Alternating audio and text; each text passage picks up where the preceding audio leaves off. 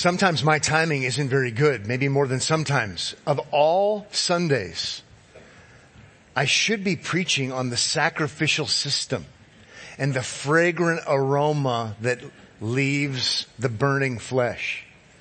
Why? Because we have barbecue after the service.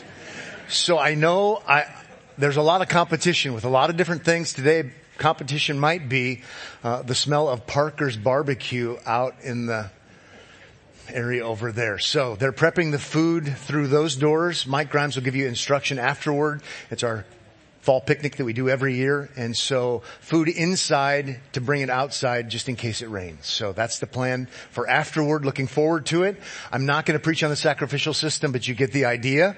Um, and with that said, I should, I should pray before we get down to business. Father, thank you for this morning.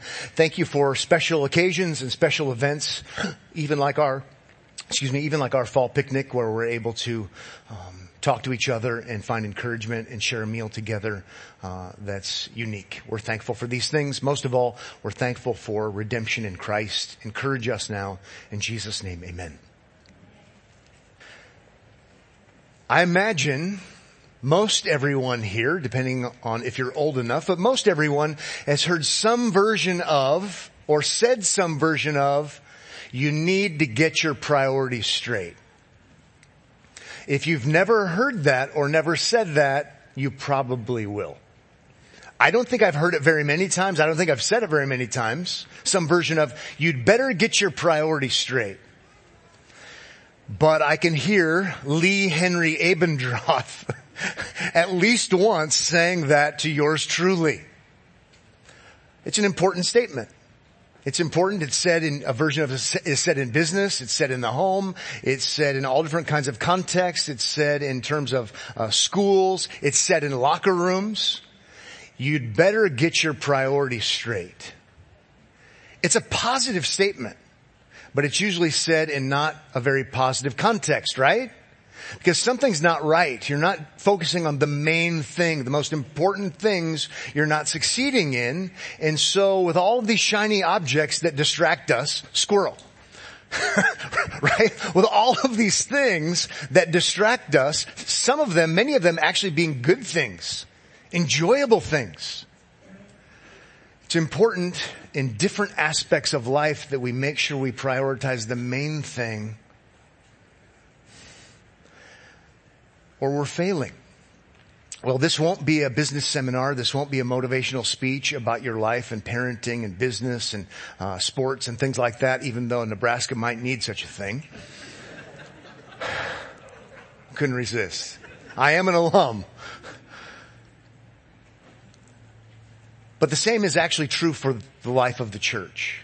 Since the first century, since the book of Acts, the church has struggled with being distracted. The church has struggled with what sometimes people lately have called mission drift. So this is what the church is supposed to be. It's important. It's significant. God has called no other entity. He's called no other people to do this main thing.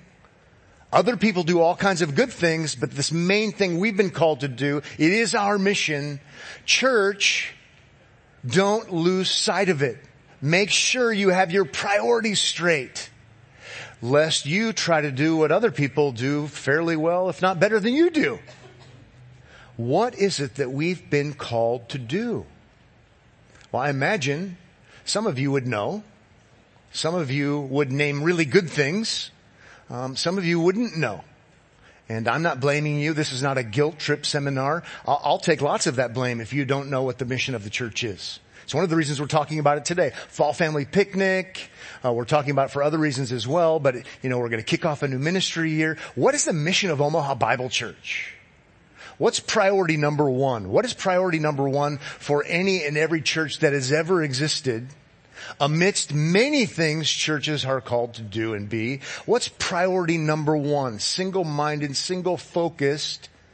I would suggest to you that first and foremost, the church of the Lord Jesus Christ is called to proclaim the good news of salvation in Christ.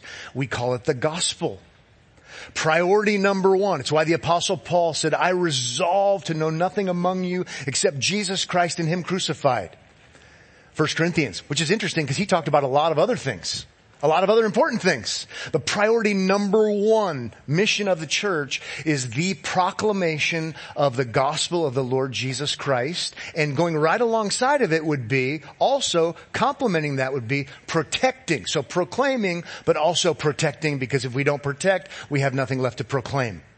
So we won't be in this book today, but Philippians chapter 1 is a great one for this whole matter. Philippians 1, 27 and following, even the way the language is used there in the original text, it's single uh, focused. He uses the word uh, for only, priority number one. Monon is the Greek word. You don't need to know that, but it sticks out in my mind. This is, this is priority number one. It's beyond all of the other things. And, and then he uses the great imagery of striving together as a local congregation, striving together, the, the athletic metaphor, striving together. He also uses the negative military metaphor, standing firm, right? We're not gonna, we're not gonna budge, we're not gonna give an inch to the enemy. So it's the defending and the promoting, the promoting and the protecting, standing firm for the faith of the gospel. And so what's our mission? What are we about first and foremost? It is promoting and protecting the gospel.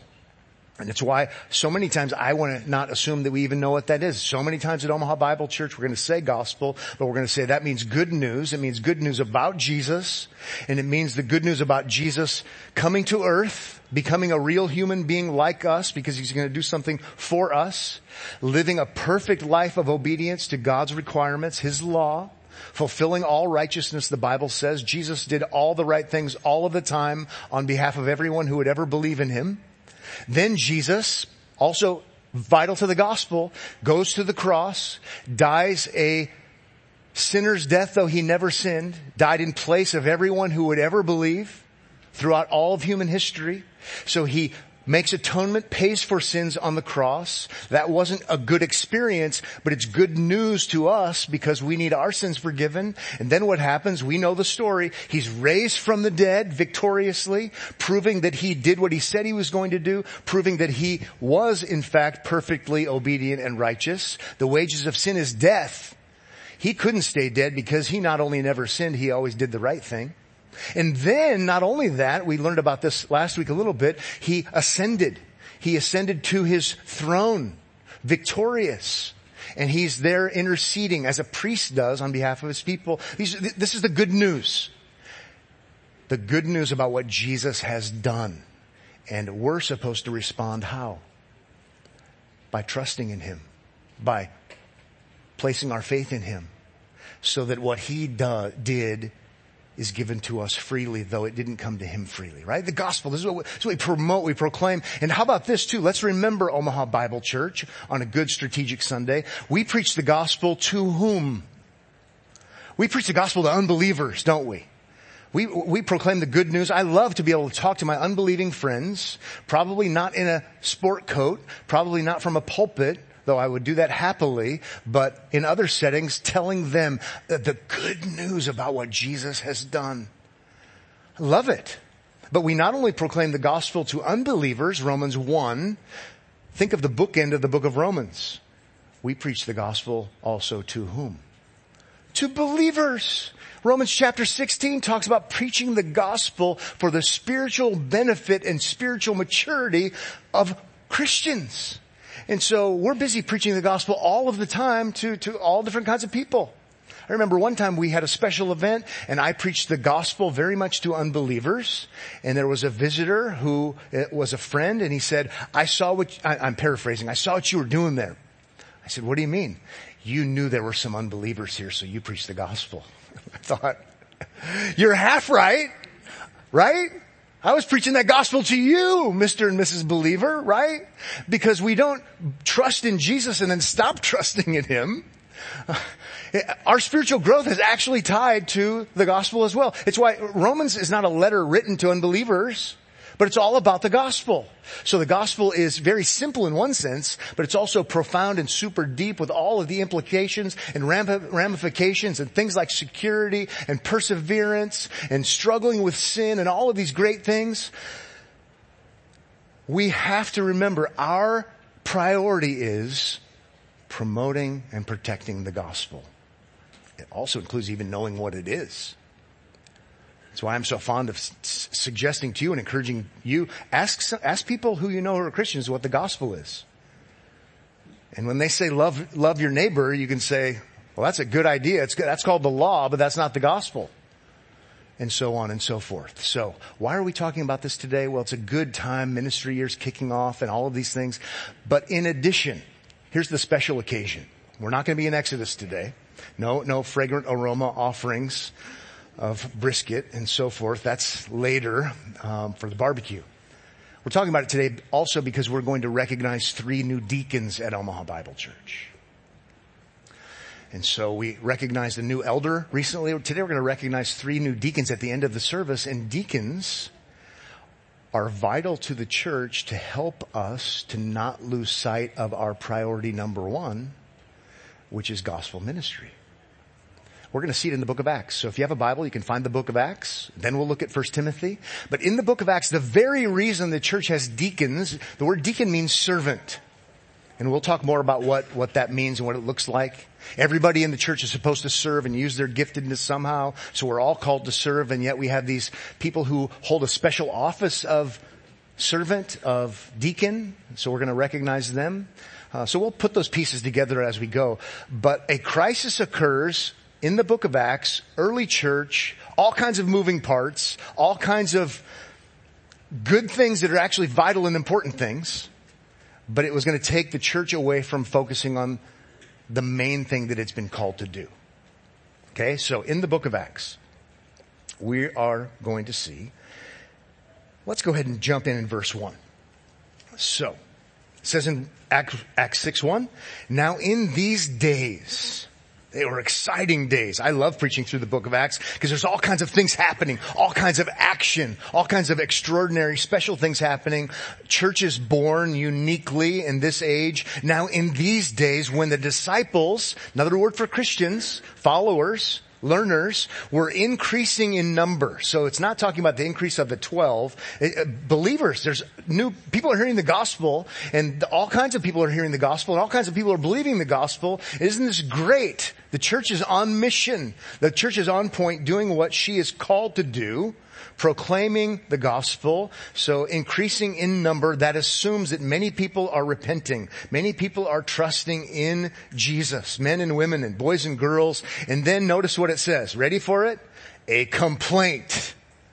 Isn't it just like Christianity, right? I'm guilty of complaining. I know. You're guilty of, guilty of complaining. I know. But isn't it, isn't it just like the, the worst? when you're not complaining and you're on board and then in walks that person, you're just like, oh my goodness. You've got to be kidding me.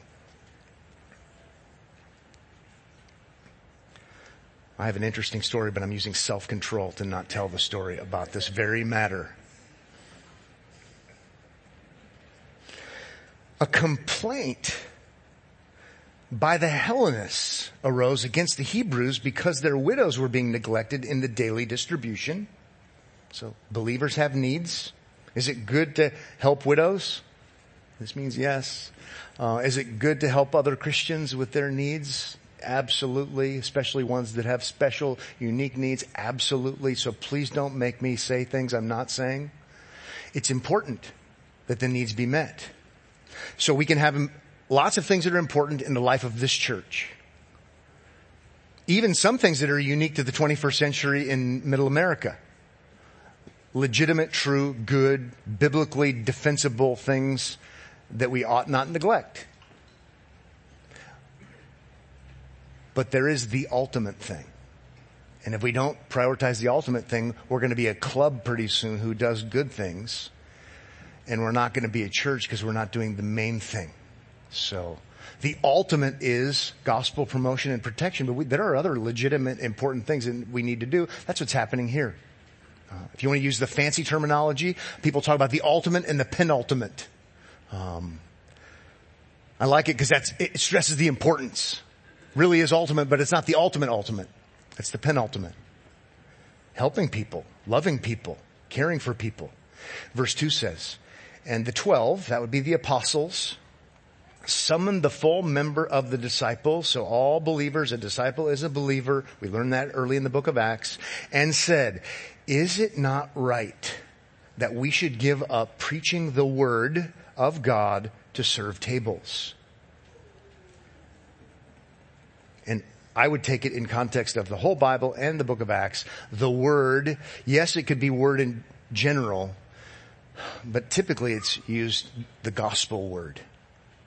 So should we stop promoting the gospel to unbelievers and believers to do something else good? And the implied inquiry is actually we shouldn't. And so you might think they're, they're unkind and not generous and not loving and not compassionate. But we have to also remember it would be unkind, unloving, and not compassionate to stop prioritizing gospel promotion and protection so that we have a gospel. So both things are true at the same time, just in different ways. And there's a solution to this. There's a, there's a reasonable, good solution. So what do we do? How about verse three? Therefore, brothers, pick out from among you seven men of good repute, full of the Spirit and of wisdom, whom we will appoint to this duty, this responsibility, this calling, this mission. But we will devote ourselves to prayer and to the ministry of the word. Okay, that, that's reasonable. That makes a lot of sense. How about verse 5? And what they said pleased the whole gathering. And they chose Stephen, a man full of faith and of the Holy Spirit, and Philip, and Prochorus, and Nicanor, and Timon, and Parmenas, and Nicholas, a proselyte of Antioch. These they set before the apostles and they prayed and laid their hands on them and the word of God, I, synonymous with gospel ministry and its effects, right? The word of God continued to increase and the number of the disciples multiplied greatly in Jerusalem. And that's not going to happen if it's just generic preaching of the word in general. That's gospel word. Multiplied greatly in Jerusalem and the great many of the priests became obedient to the faith. This is great to see. Complaint. How about legitimate complaint? So what do we do? Well, let's come up with a legitimate, reasonable solution to the real problem so we can do both things and stay on track and not have mission drift. And before you know it, the church is dead. So it's just, it's a great historic narrative. It's great to see. I suppose hypothetically, thankfully it doesn't record anything about this. Everybody's on board.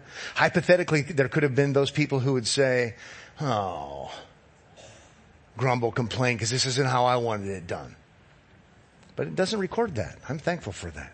It's not an unsolvable riddle. Something practical, something reasonable. Let's not ignore physical needs. Let's not ignore those at all. Let's do both things. Now, before we move on to the next passage, um, let's acknowledge Acts 6 isn't exactly what we have later in the New, in the New Testament. So we have apostles here. Uh, one of the qualifications for an apostle based upon what Paul says uh, elsewhere uh, you have to see the risen Christ. You had to be an eyewitness of Jesus raised from the dead in history. So I don't think we have any apostles today. So, but what we are going to see is we have elders, pastors, overseers, all used for the same people, and we have deacons who come alongside of them to support their gospel prioritized ministry and who come alongside the whole church and lead in service so that the church can keep focusing on gospel prioritized ministry. So we, that's why lots of people would say, I'm in great company. This is, this is like a prototype. So th- there's still a lot of dust in the air. There's still a lot of moving parts, but this ends up being the prototype for what will be settled in church history when we get to First Timothy. And now we have local congregations with officers settled. And so it becomes the example. It becomes the model. It becomes the prototype. So it'll look a little bit different.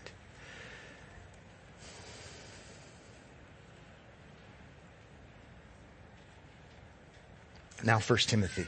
If you would find First Timothy, we'll see Paul, the apostle, writing to Timothy, who's a pastor in a local church in the city of Ephesus. Some of you are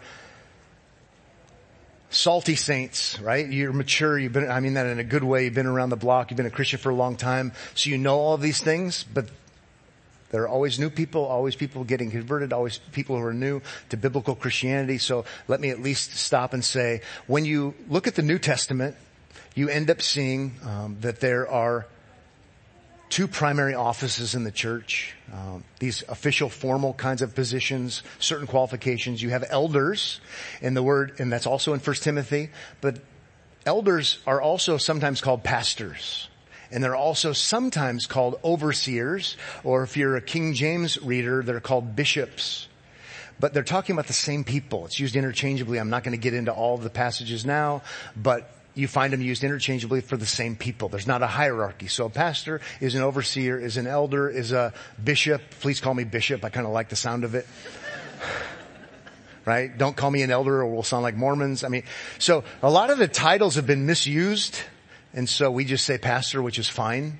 Um, but a pastor is an elder, is an overseer, is a bishop. They're used for the same people um, because they're stressing different things sometimes. An elder is somebody who is supposed to have wisdom because they are not young; they're older. Even Timothy's a young pastor, and he's supposed to not act immature. He's supposed to act older, even though he's younger. Fascinating. Um, pastor means shepherd. And so when there's care and concern and Jesus talks about feeding his sheep, oh, pastors teach the Bible to feed sheep. That makes sense. And protect them from wolves. That makes sense. Um, overseer is overseeing in, in, a leadership kind of capacity. Uh, so, so there, there's that. Let me back up. Actually, the ultimate office holder, according to 1 Peter, is called the chief shepherd, the chief pastor. Guess who he might be? Right? There's only one chief shepherd, uh, and, and, his name is Jesus. So he's the ultimate good shepherd. And so we do have him recognized in First Peter as the chief shepherd. So then sometimes when we're trying to, to nuance this and do it, uh, you know, do an org chart or something, you've got the chief shepherd at the top and he's the ultimate, he's the sovereign. But under him, preaching his words that feed and protect, you have under shepherds, right? You, you, you have what we call pastors. But then supporting them, the other office would be deacons, servants. And so we're going to have qualifications for elders, overseers, bishops. We've talked about that recently. Now we're going to talk about the qualifications for deacons, and they're very much the same. But one focuses on teaching and preaching, and the other one doesn't. And if we allow Acts 6 to complement, it looks like they're taking care of things so that those who are preaching and teaching the gospel and doing the gospel prioritized ministry can support so that we don't lose our focus on our mission. It's pretty straightforward. So hopefully that helps you. Oh, let's put somebody else in, in here in this whole mix since we're on the topic. In Ephesians 4, it says that the saints are to do the work of service. Sometimes translated, the saints, all Christians, are to do the work of ministry. So, how do we put all this together? Every Christian is supposed to serve. Every Christian is supposed to minister in some way or another so that we can do gospel ministry, so that we can promote the gospel. And we might do things that complement it or free it up, but everybody's supposed to serve somewhere. If you come to a membership class, we're going to say, we want you to serve somewhere. It might be cleaning. It might mean shoveling snow. It might mean coffee. It might mean nursing homes. It might mean all uh, music. It might mean working with children. I mean, it goes on and on and on because it's supporting gospel ministry, if you will. Everybody's supposed to serve. Elders are supposed to give oversight. What's with deacons then? We have special servants and the rest of us are supposed to serve, you end up having to logically conclude they're examples and leaders in service. So we're going to go, the, we're going to look at the qualifications and it won't say that, but I've got two things I've got to grapple with. Everybody's supposed to serve Ephesians 4 and we have official servants. We have deacons who have to meet certain qualifications. Well, they're the ones I look to to help me to know how to serve. They're the ones I look to to, to help organize service where it needs to be done. They're the ones who lead in service. And so it's not that complicated. I'm not trying to give you anything new that I figured out. But again, some of you are new to this whole thing. Just want to help you along. Uh, when we have deacons presented today and we have three new deacons, uh, they're not super Christians. They might think so. No, they don't. They're not uber Christians. They're not perfect, but they meet these qualifications. They're tested and shown to be worthy of our following. If I want to serve, I want to say, I want to emulate their service. Or I want to go to them and say, you're a leader in service. How can I help? Is how this works. Okay, let's, let's move on to the qualifications. I hope that's helpful to you. 1 Timothy chapter 3 verse 8. Deacons likewise. So like the overseers, the qualifications that came before, like the elders, like the pastors, deacons likewise. Servants likewise must be dignified. So an umbrella term, general statement about character, similar to overseers, and it's going to be elaborated now. So the general catch-all is they need to be dignified people, not double-tongued. So you, you can take them at their word. They're sincere. Not addicted to much wine. And the translation doesn't mean you can be addicted to other things. It doesn't mean uh, that at all. They're, they're not a drunk. They're responsible. Um, they do the things that they need to be able to do. Not greedy for dishonest gain. Why would that be important? Well, if they're greedy for dishonest gain in their business practices, we don't want them to be leading in the, in the church. If they're, if they're failures there, why would we want them helping us here? Because the church and church ministry is a place where people seek dishonest gain. And it ought not be that way. Verse 9, they must hold, I like this part a lot. They must hold the mystery of the faith with a clear conscience. Oftentimes the New Testament uses mystery for something not, ooh, you know, mysterious. Oh, dry ice, smoke machines. it's not the idea. It's a mystery because it has to be revealed specially by God. The gospel is counterintuitive to sinners. People don't figure out the gospel by looking at the stars. People don't figure out the gospel by looking at their lives. It has to be revealed by God that you know what? There's nothing you could ever possibly do to earn my favor. You must trust in my perfect, unique son, the Lord Jesus. Believe on him and you'll be saved. That, that, that comes from special revelation, not general revelation. It's a mystery made known. But isn't it cool that he says that not only the mystery of the faith, which is another great designation that I love when, I love when the Bible says it that way. It's the faith, as in, the Christian faith, as in the objective truth about objective history, about a real objective person, not in your heart fantasy, the faith. It's great. And to be an officer in the church, elder or deacon, but here we're talking about a deacon, they must hold the mystery of the faith with a clear conscience. They're all in. They're not trying to sort things out. They're not busy deconstructing. They're not busy trying to, you know, figure out this, that, or the other thing. They might not have perfect theology. They might not have perfect behavior, but you know what? They're tested and tried in their behavior. And when it comes to the reality of the gospel of the Lord Jesus Christ, crawl over broken glass. Black coffee. Sorry for those of you who prefer cream. You get the idea, right? Our leaders, our officers, because some, some of you are, are new, some of you are learning, you're trying to sort things out and, and you're, you're still, and I don't mean this in a negative way, you're, you're, you're still young in the faith. Those who are our leaders,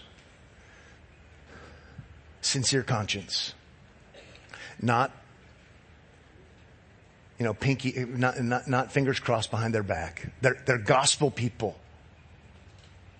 And they're all in gospel people. Verse 10, and let them also be tested first. So there's examination, there's time, there's provenness, demonstrated character. It's amazing what time and testing does for people. Then let them serve as deacons if they prove themselves blameless. And remember, let's be good Bible students. Let's always interpret the Bible with the Bible, especially according to context. Um, if there's no one who does good, no, not one, it doesn't mean blameless in the ultimate sense. How about according to context? They meet these qualifications legitimately, earnestly, truly. The apostle Paul, who calls himself as a Christian, chief of sinners, wouldn't be saying they have to be sinlessly perfect to be deacons. Otherwise there wouldn't be any deacons. It's reasonable. How about then it says in, according to verse 11, their wives likewise must be dignified, not slanderers. So they too have their Holy Spirit, fruit of the Spirit, tongue controlled in their speech. We learn a lot about people the way, by the way they talk, but sober minded. So they're, they're, they're serious minded people. Faithful in all things. They're, they're trustworthy people. So their life partner is someone who is evidencing the fruit of the Spirit, tested, tried, similar when it comes to the Christian faith. Then it says in verse 12, let deacons each be the husband of one wife, so committed to his wife. Others have pointed out as, well, we can, we can leave it at that. Managing their children and their own households well similar to overseers. It gives evidence. So how can we figure out if a deacon can lead others in the church, deacons and the rest of us? Well, if there's an utter failure in the home, we probably shouldn't expect that they're very good leading in the household of God. Straightforward. Verse 13. For those who serve well as deacons gain a good standing for themselves. I like that. That's why I like deacons. You gain a good standing for yourself and also great confidence in the faith that is in Christ Jesus. Servants are important to come alongside of us and our pastors so that we don't lose sight of the ultimate mission. They help us with this. Now hopefully you're not offended by me calling you all servants. You shouldn't be offended. It's important. The Lord Jesus Christ came, Mark 1045, not to be served, but to serve and to give his life as a ransom for many. And so humility is virtuous. So what we're all called to serve, we're all called to be Christ-like. We're all called to, to want to serve other people and it's not all about us. And so we're all called to be servants. Um, but now we have official servants modeling for us how we can better serve in the name of Christ for the gospel of Christ. I do find it interesting. Sometimes I've, at different times I've seen some of you like in a restaurant or a coffee shop and you've been in a meeting with, with a colleague or something or a friend and, oh, I want to introduce you. This is, this is Pat. He's my minister. And I always translate that in my mind. This is Pat. He's my servant. Happy to help. Joking aside, it's actually a good thing, right? Because we're called to serve one another in the name of Christ. But how do we do it? Let's acknowledge mature, maturing, godly, seasoned saints and recruit them, acknowledge them to help us to not lose our focus but to help the rest of us be serving so that we don't lose our focus in doing gospel promoting and protecting. Make sense? I think it's pretty straightforward. It's an important matter. Um, I'm thankful for such things. Now, sometimes it's hard though. Let me say this as, as a pastor. Uh, it, it's hard sometimes because you think, you know what? I got a deacon to help me. JV squad. That's just sinful to think that way. That's just sinful to think that way. I hope you would know that I, as a pastor, care about you if you're a member of this church. But I can't do everything. And if I did, my home life would be a wreck. And I would probably be in an institution somewhere. And it wouldn't be good. So I can't be the super pastor. I, I'm not a good surrogate Christ. He's the chief shepherd and he and he alone is omnipresent and all knowing and will never let you down. Okay. And I don't mean that as an excuse. I hope. So we have in the New Testament elders, plural, in different cities and congregations. So that's helpful, but not only that, we have two offices We have elders who are supposed to focus on preaching and teaching, promoting and protecting. That has to do with people, don't get me wrong. But we also have the office of official servant deacon to come alongside so that we don't lose sight of the very thing we're called to do by God, lest we stop being a church someday and we just become some other kind of club or institution. It's helpful to kind of think in those terms.